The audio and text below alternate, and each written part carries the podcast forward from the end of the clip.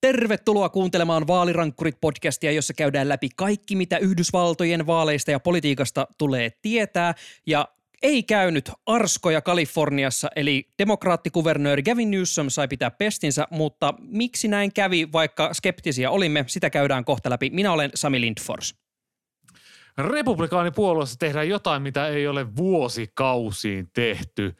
Ideologia ja ohjelmatyötä – Siihen katsotaan tänään. Minä olen Tuomo Hyttinen ja tänään on 59 viikkoa vaaleihin. In 47 months, I've done more than you've done in 47 years. She thinks we're the problem. I think they're the problem. What we need is a solution. Wow!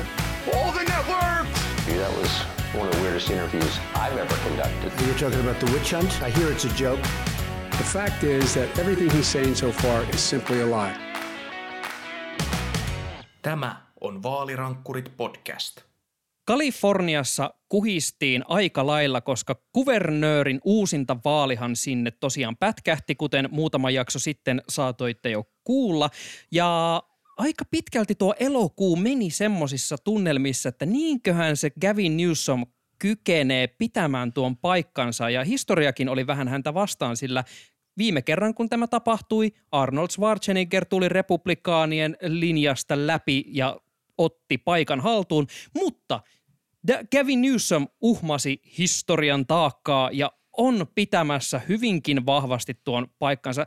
Ää, Tuomo, ilmeisesti aika varhaisessa vaiheessa kuuluisa Cook Political Reportin Dave Wasserman twiittasi jo, että I've seen enough. Suurin piirtein tunti sen jälkeen, kun äänestyspaikat meni kiinni, niin rupesi niitä ennakkoon laskettuja ääniä tulee tietoa. Ja siinä vaiheessa Dave Wasserman taisi ehtiä ehkä ensimmäisenä, en ole ihan varma, mutta aika nopeasti sieltä sitten NBC News ja CNN ilmoitti, että hei – we have seen enough, tänään voidaan mennä aikaisin nukkumaan, tämä homma on selvä.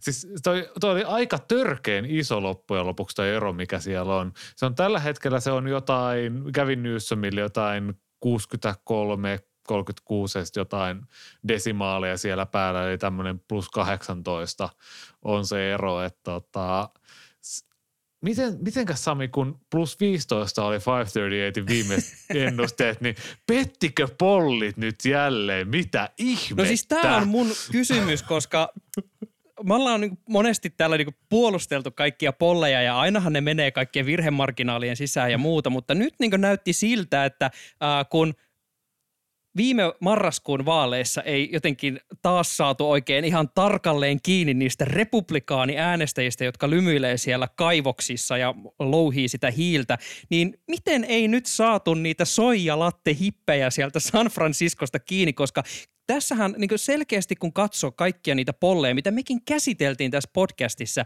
niin nehän olivat ihan ihan niin eri skaalassa, missä tämä niin lopullinen tulos näyttää olevan. Ja itse asiassa, äh, kun katsoo tuota Gavin Newsomin äh, tulosta tällä hetkellä, toki äh, niin kaikki ääniä hän ei ole laskettu, äh, mutta se näyttää siltä, että hän on melkein isommalla kaulalla voittamassa nämä vaalit kuin se varsinainen vaali, jossa hänet silloin aikoinaan valittiin, niin kyllähän tämä niinku kontrasti on nyt aika hurja siihen, minkälaisia juttuja mekin heitettiin vielä ihan muutamia viikkoja sitten. Joo, mutta sitten taas pitää muistaa, että mitä mielipidemittaukset on. Ne on tavallaan kuvakaappaus siitä hetkestä, mikä tällä hetkellä on. Ja musta tuntuu, että, että silloin kun me puhuttiin tästä silloin heinä-elokuun vaihteesta, mitä hittoa, että tämä on ihan 50-50, se ero oli jotain prosentin kymmenyksiä siinä vaiheessa, että kävin Newsom oli oikeasti pulassa – sen jälkeen demokraat oli silleen, että ei hemmetti, meidän pitää tehdä tälle jotain. Ne rupes kerää rahaa siellä, ne rupes mainostaa ihan sikana. Ja äänestäjät oli silleen, ei hemmetti, pitääkö tässä nyt taas lähteä uurnille? No kai me nyt lähdetään, että kuka tahansa demokraatti on parempi kuin mikä ihme nutjab sieltä saattaa tulla sitten kävin Newsomin tilalle. Että joo, tämä tyyppi saattoi syödä ravintolassa silloin, kun koronarajoitukset oli tiukimmillaan, mutta on se nyt parempi kuin mitä tahansa sekopäätä siellä muuten saattaisi tullakaan. Tässä yhteydessä täytyy mainita, että äh, tuohon äh, kärkivastustajan paikalle nousi republikaaneista Larry Elder-niminen hahmo, joka on tämmöinen Fox News-kommentaattori ja varsin tämmöinen räväkkä julkinen keskustelija. Äh, hän kuitenkin äh, tuli aika nopeasti kuitenkin tunnustamaan tappionsa, mutta oli siinä ehkä niin semmoinen jännä vivahde nyt, kun tämmöisissä niin ravintola, ravintolajutuista puhuttiin, niin ehkä niin tämä side dish oli tässä kohtaa kuitenkin aavistus sellaista ää, trumpismia. No siis sehän hän oli niin täys trumppilainen tässä omassa kampanjassa. Et, ja sehän, sehän oli siis mielenkiintoista, että se sopi demokraateille. Et Joe Biden, kun kävi siellä viimeisenä, silloin maanantai-iltana kävi tota, kampanjoimassa, niin hän oli siellä ihan selkeästi, että hei – te ette välttämättä kaikki tykkää Gavin Newsomista, mutta vaihtoehto on tämmöinen Trump 2. Haluatteko Trump 2? Ja nyt näyttää siltä, että aivan sairas enemmistö kalifornialaisista sanoi, että ei haluta Trump 2. Ja mä en, mä en tiedä, oliko loppujen lopuksi republikaaneilla tässä niin kuin mitään jakoa, koska Kalifornia jo lähtökohtaisesti väestössä on kaksi kertaa enemmän demokraatteja kuin republikaaneja. Et nyt kun he teki tässä tämmöisen korkean profiilin kilvan, että siitä puuttu kaikkiaan tämmöinen yllätysmomentti, niin tavallaan tämä oli ihan tavallinen vaali Kaliforniassa. Mä katsoin tässä just kaivelin tuon sun puheaikana 2020 tuloksia ja Biden voitti silloin 63-34 ja desimaalit päälle. Tällä hetkellä – 63-36 on Gavin Newsomille nämä prosentit, eli hämmentävän sama tulos kuin mitä 2020. Musta oli mielenkiintoista, äh, kuuntelin heti sitten, kun äh, oli tota, ensimmäiset nämä I've seen enough tweetit tullut ja sitten pätkähti myös 538 podcast ja äh, siinä äh, hyvin sanottiin, että äh, tavallaan tämä tulos nyt käy järkeen ihan vain sillä, että, tai minkä takia 2003 arskat eivät olleet kovin todennäköisiä tällä kertaa, johtuu siitä, että Kalifornia on mennyt varsinkin siitä 2000-luvun alusta niin entistäkin demokraattisempaan suuntaan, että tämä niin on hyvin linjassa sen kanssa.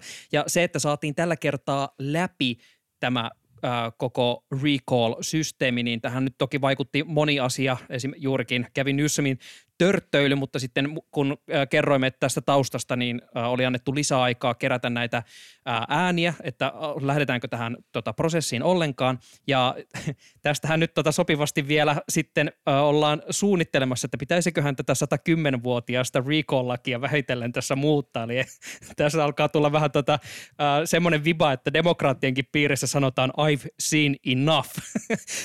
mutta mun täytyy nostaa tähän esille Ylen kirjanvaihtajan Mika Hentusen kirjoitus, kun puhuttiin tästä Bideninkin tavasta markkinoida Newsomia, eli sillä, että haluatteko te tämmöisen Trump kakkosen tänne, päättäkääpäs te. Ja Mika Hentunen tosiaan kirjoitti siitä, että hän pitää tätä niin myrskyvaroituksena republikaaneille, että tämä Trumpin mesoamislinja ei nyt niin näytäkään toimivan ja tämä saattaa olla nytten merkki siitä, että välivaaleihin pitää vaihtaa pasunaa, niin kuin hän tässä tota kirjoittaa. Tai ainakin soundi uuteen pasunaan, kertoo Ingressi.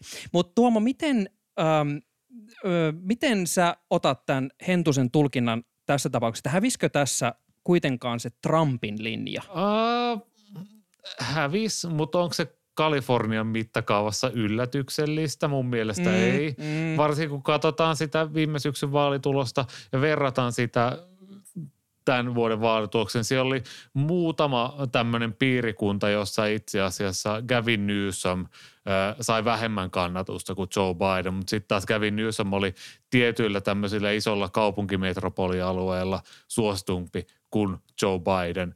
Mutta mä en ehkä Kaliforniasta lähtisi vetämään mitään tällaisia isoja johtopäätöksiä.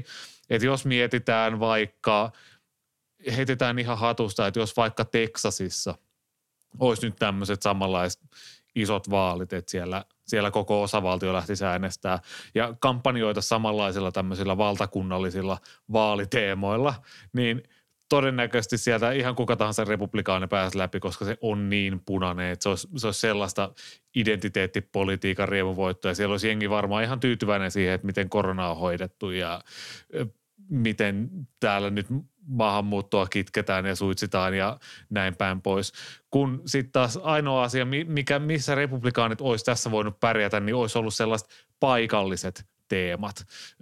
ilmastoa, asumista, kaikkea tämmöistä, mikä siellä Kaliforniassa oikeasti on tämmöisiä isoja liikuttavia vaaliteemoja, niitä paikallisia ihmisiä. Silloin Mä voisin itse asiassa tässä vaiheessa heittää tällaisen niin kuin tuomon teesin. Mahtavaa. Eli silloin kun on tämmöisiä niin kuin vahvasti kallellaan sinisiin tai punaisiin olevia ö, osavaltioita, niin silloin tämmöinen niin kuin kansallistaminen, että tehdään siitä niin kuin hei, tästä tämmöinen koko maan identiteetti ja nyt niin kuin puolueen uskollisuus ja kaikkea. Se hyödyttää silloin sitä valtapuoletta. On siellä, että ok, mennään vaan, että lietsotaan nämä kaikki äänestäjät, mitä täällä on, niin saadaan ne uurnille. Ja meillä on enemmistö täällä kahden suhde yhteen, niin kuin Kaliforniassa demokraateilla on, kyllä tämä meille käy kun taas sitten semmoinen sniikkailu, vähän semmoinen yllättävä semmoinen, että kaikki ei ehkä tiedä tai niin kuin puhutaan vähän semmoista pienistä asioista ja ei ole laajaa tehtäväkenttää tai niin kuin ehdokaskenttää, vaan semmoinen tietty joku tyyppi, joka karismallaan pystyy vetämään, niin kuin Georgiassa. Esimerkiksi Stacey Abrams oli tosi lähellä kolme vuotta sitten voittaa kuvernöörin paikan Brian Kempiltä, niin tämmöiset täsmäiskut on niitä oikeasti uhkaavia – paikkoja tämmöisissä niin kuin osavaltiotason vaaleissa. Mutta mitenkään niistä ei pysty nyt vetämään mun mielestä, vaikka mä Mika Hentusta nyt kuinka paljon kunnioitankin toimittajana, niin tämä analyysi on ihan hyvä, mutta johtopäätös on väärä. Että tästä ei voi mitenkään vetää sellaista linjaa, että nyt pitäisi jotenkin muuttaa republikaanien tätä Trumpin linjaa, koska tämä, tämä oli niin kuin David vastaan Goliat taistelu alun perinkin ja lopputulos on ihan täysin linjassa sen kanssa. Jos tässä kohtaa katsotaan jo sinne ensi vuoteen 2022 välivaaleja tarkemmin, niin mitä me opittiin tarkalleen ottaen nyt näistä taktiikoista, mitä me ehkä tullaan näkemään tässä, kun kunnon härdellit alkaa käynnistyä? No Joe Bidenillahan on tämmöinen don't compare me to the almighty, compare me to the alternative. Eli älkää verratko minua kaikki valtiaaseen, vaan verratkaa minua siihen vaihtoehtoon, joka teillä on. Bidenilla se oli se Donald Trump, Kevin Newsomilla se oli, no – Elder oli se, oli se tyyppi, ketä sieltä sitten olisi ollut se vaihtoehto. Mutta tämä on just se taktiikka, jolla nyt kun mä oon pari jaksoa kuunnellut pit, vähän pienen tauon jälkeen Parts of America, niin tämä on se taktiikka, millä ne jätkät siellä sanoo, että kannattaa lähteä. Sillä Barack Obama nousi silloin kannatuskuopasta 2011 2012 presidentinvaalien voittajaksi. Eli ei lähdetä niin kuin niillä omilla saavutuksilla niin paljon kehuskelemaan, vaan sanotaan, että hei, kattokaa noita republikaaneja, kattokaa mitä ne Tämä tekee. kuulostaa tota, juurikin siltä, mitä, mitä tota, jo vähän tässä äh, edittiin naureskella Twitterin puolella, että onko tämä vaaliase nyt demokraateilla tosiaankin se, että – Öö, katsokaa tuotakin paskaa ja tuokin tuolla ja tuo ja tuo. Et, voiko tuo niinku oikeasti kantaa hedelmää? No todennäköisesti sillä, että hei, me ollaan annettu teille ihan sikana rahaa kaikenlaisten koronatukiaisten ja haluttaisiin antaa lisääkin vielä niin kuin ilmasta päivähoitoa ja tämmöistä. Mutta jos ette halua meitä, niin ainahan te voitte valita noi tyypit tuolla, jotka haluaa antaa verovähennyksiä ja vapautuksia rikkaille ja leikata teidän sosiaaliturvaa ja kutsua sitä vapaudeksi. En mä tiedä, tämä on vähän tällaista niin kuin, hei, päättäkää te itse. Arva mitä, mä ennustan jo nyt, lyödään tässä tota Budweiserit veto, että jossain vaiheessa näemme otsikon analyysi demokraattien ylimielisyys saattaa kostautua. mä, mä en lähde tohon vetoon, mä en lähde tohon vetoon. Se on sama kuin Dems in Disarray tulisi jossain vaiheessa. Se, tulee niinku, se todennäköisesti Sami tuli just äsken ja ihan kolmen minuutin kuluttua tulee toinen otsikko. Kohta tämä on kaikkialla katsotaan tota, miten, miten itse niin edistin juuri tätä omaa voittoani tällä. Että kohta tulee joku, joku pörssiviranomainen sanomaan, että nyt täällä on tota vilppiä. Mutta hei Tuomo, äh, pal- palataan vielä sen verran Kaliforniaan, että äh, toki tässä olemme seuranneet sitä oikeasti isoa vaalia, eli tätä kuvernöörivaalia, mutta sehän ei ole näistä kaikista merkityksellisin, vaan siellä on tehty kunnon paikallisvaali äh. Siellä on äänestetty yhdestä sun toista asiasta. Tuoma, mitä kaikkea muuta kalifornialaiset pääs äänestämään? No mä löysin Ballotpediasta nyt kaksi sellaista vähän pienempää recallia, eli tämmöinen Sonoman kunnan piirisyyttäjä sai pitää virkansa, että siellä äänestettiin ja siellä annettiin jopa kymmeniä ääniä siitä, että saako Uhuh. tämä piiri, piirisyyttäjä jatkaa ensi vuoteen asti. Toinen, mikä oli sitten Vernonin kaupunginvaltuuston kaksi jäsentä sai pitää paikkansa. Aiemmin tuossa ke- kes- ke- kesällä oli kaksi muuta kaupunginvaltuuston tyyppiä haastunut tämmöiseen recalliin ja he sai lähteä. Mutta nyt tota, nämä kaksi, ketä haastettiin, niin hekin saavat sitten jatkaa tuonne ensi syksyyn asti. Ja kun katsoo Ballotpediasta sitä pelkkää esimerkiksi koululautakuntien recallia, että siellähän saa kaikki vaaleilla äänestyt viranomaiset haastaa, että niin kuin sheriffit ja pormestarit ja mitä kaikkea tahansa, joka julkista rahaa käyttää, niin se pystytään kutsumaan tässä recall-vaalisysteemissä takaisin. Ja niitä nimiä kerätään ihan sikana, ihan koko ajan. Ja se voi olla joissain siis kymmenistä henkilöistä kiinni. Ja ne vaalit ei oikeasti kiinnosta siellä ketään. Ja musta tuntuu, että siitä on oikeasti vaan haittaa tälle koko järjestelmälle. Kyllähän tota Sami pitäisi muuttaa. Edelleen isoin kysymysmerkki republikaanien kohdalla on se, että miten jumissa puolue onkaan Trumpin kanssa ja tapahtuuko puolueen linjauksessa yhtään mitään niin kauan kuin hän on kuvioissa. Mutta Tuomo, sä oot kaivannut meille mielenkiintoista keskustelua, mitä republikaanien riveissä supistaan sille vähän salamyhkäisesti tällä hetkellä. Joo, siis se perusasetelmahan on se, että Donald Trump on edelleen suostuu republikaani, hän hallitsee sitä puoluetta. Eh, Kaikki ehdokkaat, jotka, joilla on vähänkin semmoista pientä epävarmuutta ja haluaa voittaa ne esivaalikilpansa 2022 eh, vaaleihin mennessä, niin joutuu hakemaan Trumpin hyväksymään. Hän sieltä jakelee, että sinä olet hyvä tyyppi, sinä olet hyvä tyyppi ja nuo tyypit jotka äänestivät viratapanon puolesta, niin ne halutaan pois.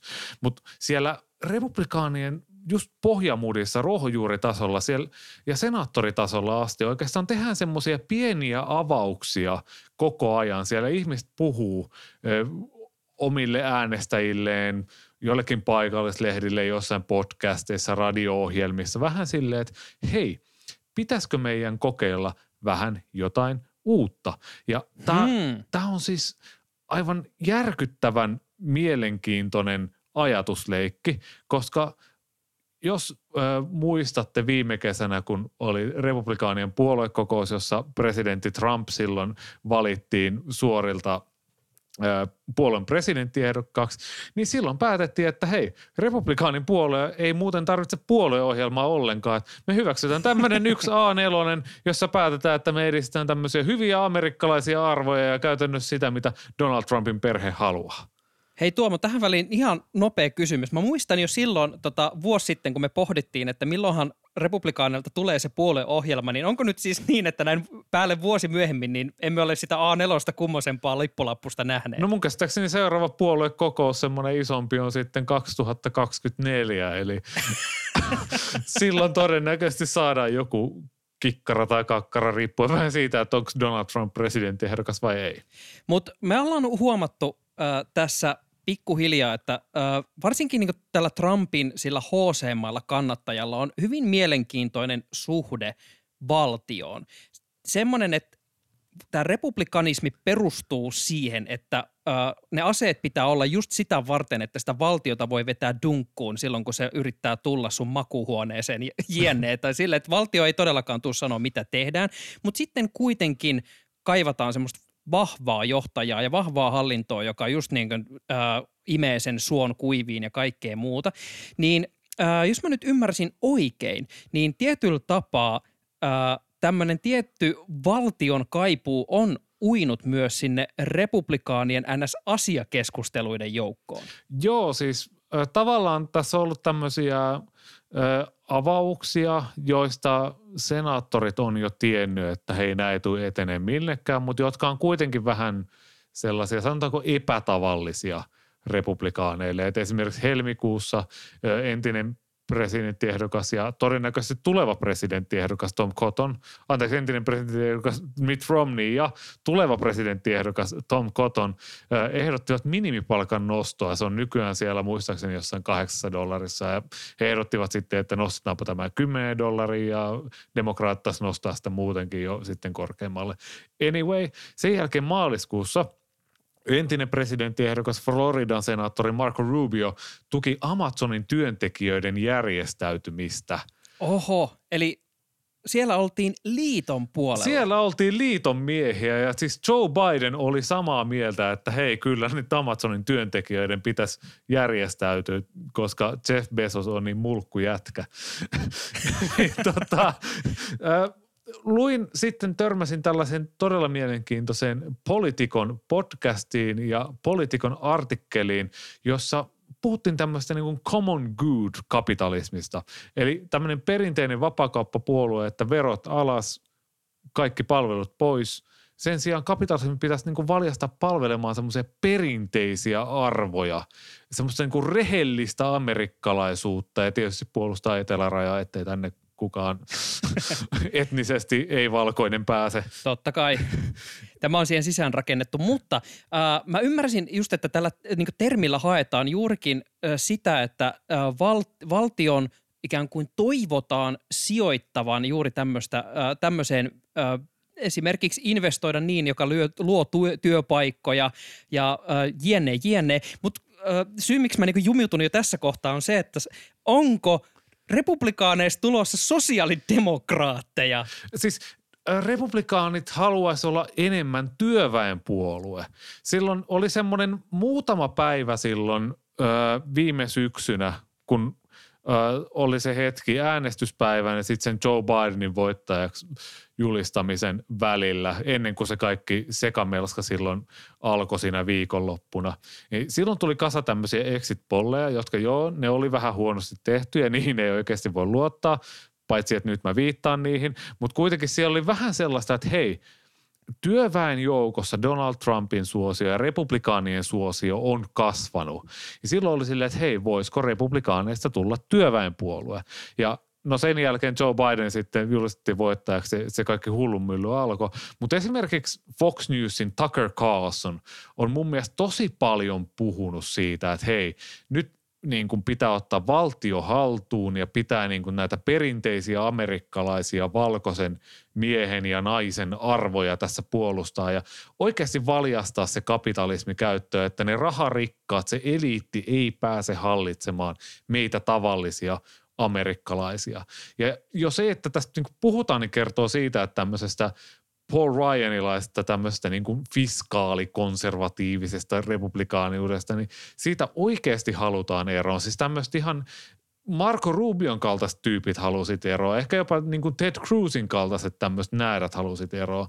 Vaik, ja siis se on ihan loogista jatkumoa, koska eihän tämmöinen niin budjettikuri ja valtionvelan vähentäminen, niin sehän on elänyt vaan semmoisessa juhlapuheessa viimeiset viisi vuotta. Trump niin kuin räjäytti valtionvelan nousuun ja kasvatti julkisia menoja. Eihän se niin kuin, ei, sille, ei sellaiselle puheelle ole mitään katetta. Tämä on erittäin mielenkiintoista. Mä yhdistän tähän semmoisen sähkeen, jonka tota, satuin bongaamaan uutisfiidissä. Niin Reuters oli äh, uutisoinut siitä, että äh, kun saimme kuulla, että kesällä äh, Joe Bidenin hallinto alkoi vyöryttää lapsilisiä – ympäri Yhdysvaltoja. Niitä on nyt 35 miljoonaan kotitalouteen jaettu ja tämä on jo nyt ilmeisesti tutkijoiden mukaan vähentänyt huomattavasti lapsiköyhyyttä. Eli tästä on niin saman tien ollut apua.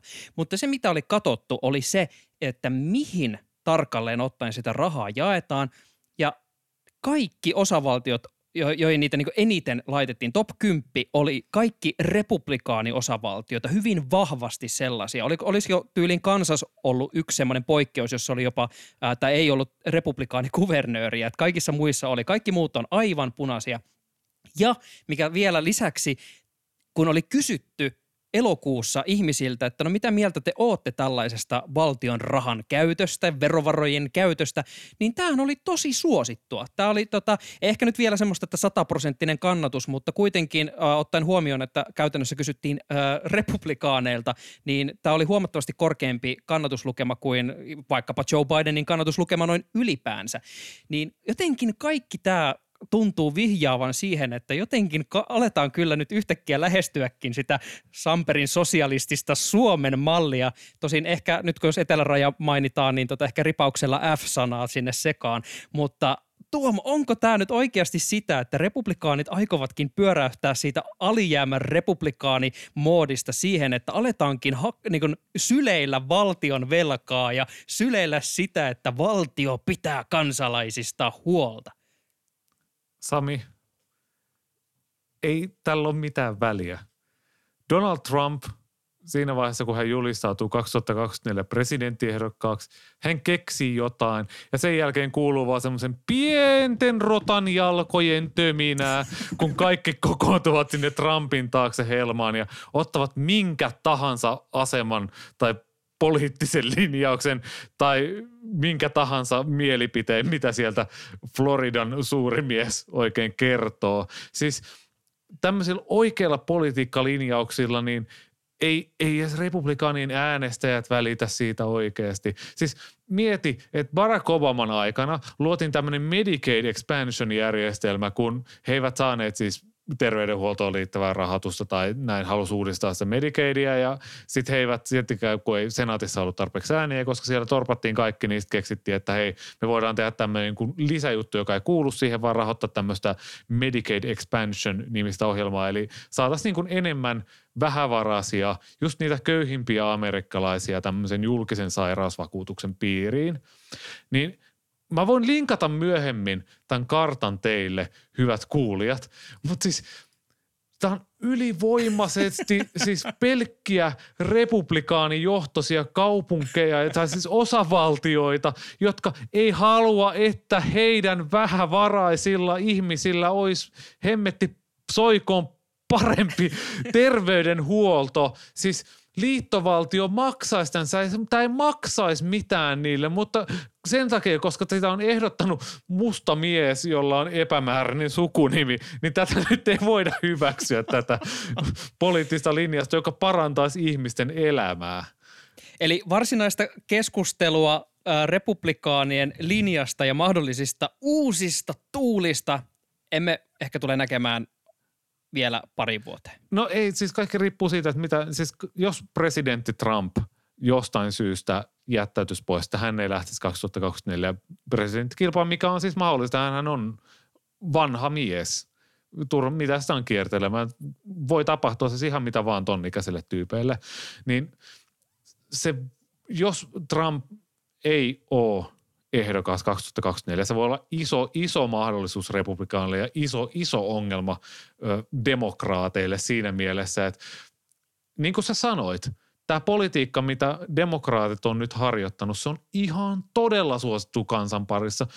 Republikaanien enemmistö rakastaisi sitä, että hei, parannetaan terveydenhuoltoa ja sosiaaliturvaa ja tehdään kaikkea kivaa, mutta sillä on väliä, että kuka sitä ehdottaa jos republikaanit ottaisi tämän, niin se, se olisi demokraateille aivan valtava ongelma, koska tämmöisessä polarisoituneessa yhteiskunnassa se, että jos joku ottaa, toinen ehtii ottaa sen position, että hei, me ollaan tätä mieltä, niin silloin sen toisen on tavallaan niin kuin pakko lähteä vastustaa sitä, vaikka se olisi kuinka mieletön tahansa. Me ollaan nähty se korona-aikana tässä maskiasiassa, me ollaan nähty sen rokotteissa, ihan tämmöisissä asioissa, jossa ei ollut mitään kysettäkään politiikasta, mutta vaan se, että toinen puolue lähtee ajaa jotain asiaa, niin toisen puolueen on pakko vastustaa sitä.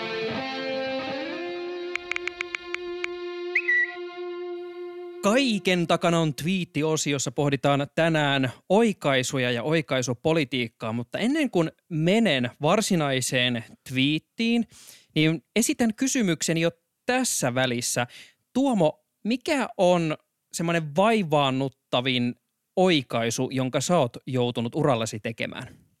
Tämä hieman yllättäen liittyy tota Amerikan politiikkaan ja syksyyn 2018 mä olin tekemässä ensimmäisiä vuorojani silloin Iltalehdessä ja tein uutisin siitä, että Roger Stone on pidätetty. Mutta näinhän ei ollut, vaan se oli joku Roger Stone, joku nilkkikaveri, joka oli joutunut vankilaan. Roger Stone sitten joutui vankilaan myöhemmin, mutta tota, se ehti olla pari tuntia tuolla kaiken kansan silmien nähtävillä, kunnes tuli sitten vihainen sähköposti, että etkö osaa lukea sokea toimittaja. Ja sitten huomasi, että no enpä näköjään osaa. Ja Hupsista sitten heijaa. lähti, sitten lähti oikaisun se.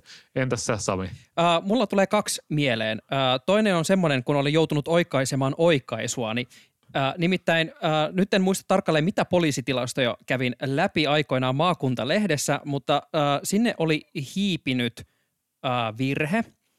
Ja tämä sitten tuli uh, poliisilta, että hei, täällä on virhe ja he toimittivat oikean luvun. Ja kävikin niin, että he toimittivat väärän luvun. Ja sitten sen jälkeen vielä oltiin, että anteeksi, että tämä on se oikea luku, mutta olimme ehtineet julkaista oikaisun väärällä luvulla, joten oika- oikaisimme vielä oikaisun, että tässä on nyt se oikea luku. Tässä oli tota, useamman, useamman taholta vähän tämmöinen kummallinen kuvio. Toinen oli taas mielenkiintoinen. Iltasanomissa tein ää, yötoimittajan hommia joku kesä sitten ja olin sitten neljältä aamuyöllä kirjoittanut jutun ja tota, olin mennyt hakemaan sitten siinä vähän virvoketta, että pysyy hereillä vielä, että siinä sai niin kylmää vettä heitellä naamalle tyyliin, että jakso, jakso tota, aina yön läpi. Ja sitten tulin takaisin työpisteelle, niin oli tullut sähköposti, että anteeksi, mutta oletteko kunnossa? Ja hän oli copy-pastanut mun jutun, ja tämä juttu oli käytännössä klyks, plyt, klys, plyt. Ja tota, tajusin, että kymmensormijärjestelmäni ei ollut toiminut enää keskellä yötä. Olin julkaissut siis ihan täyttä sian saksaa, vaikka olin kuvitellut, että... Ju- siis mä, mä vielä oikoluin sen jutun. Ja mä, lu, mä luin siitä sen, mitä mä olin yrittänyt kirjoittaa. Ihmisen mieli on kummallinen. Sitten kirjoitin sen jutun uudelleen ja laitoin julki. Muistaakseni sekin liittyy Yhdysvaltain politiikkaan, mutta en kyllä enää muista, mikä se juttu oli. Mutta tämmöisiä äh, muistoja oikaisuista meillä on. Ja ehkä tavallaan Tuomo, tämä sun kokemus on hyvin vastaava, mitä ehkä pohditaan Fox Newsin toimituksessa. Tämä twiitti tulee käyttäjältä Paul Farhi, joka on Washington Postissa töissä. Hän oli ottanut screenshotin suosikkiohjelmastamme Tucker Carlson Showsta, tai Tucker Carlson Tonightista. Oikaisu.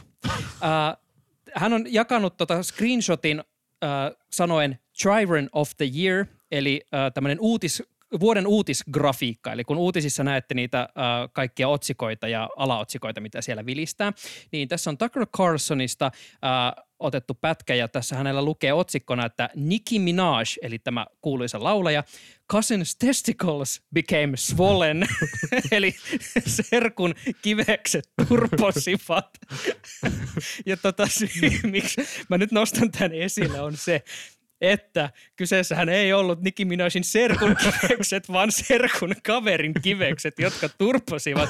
Tuomo, mitä, mitä sä tota, äh, mietit, että minkälainen keskustelu oikaisukäytännöistä on mahdettu käydä Fox Newsin toimituksessa, kun on pitänyt miettiä, että oikeastaanko me nyt se, että kenen kivekset lopulta turpo, turposi? Siis Ylen uutislähetyksessä aina välillä tulee siinä jossain vaiheessa siis tosi harvoin semmoinen vaivaannuttava kohta, että ja eilisessä uutislähetyksessä kerromme jotain, jotain, jotain, oikeasti se on jotain, jotain, jotain.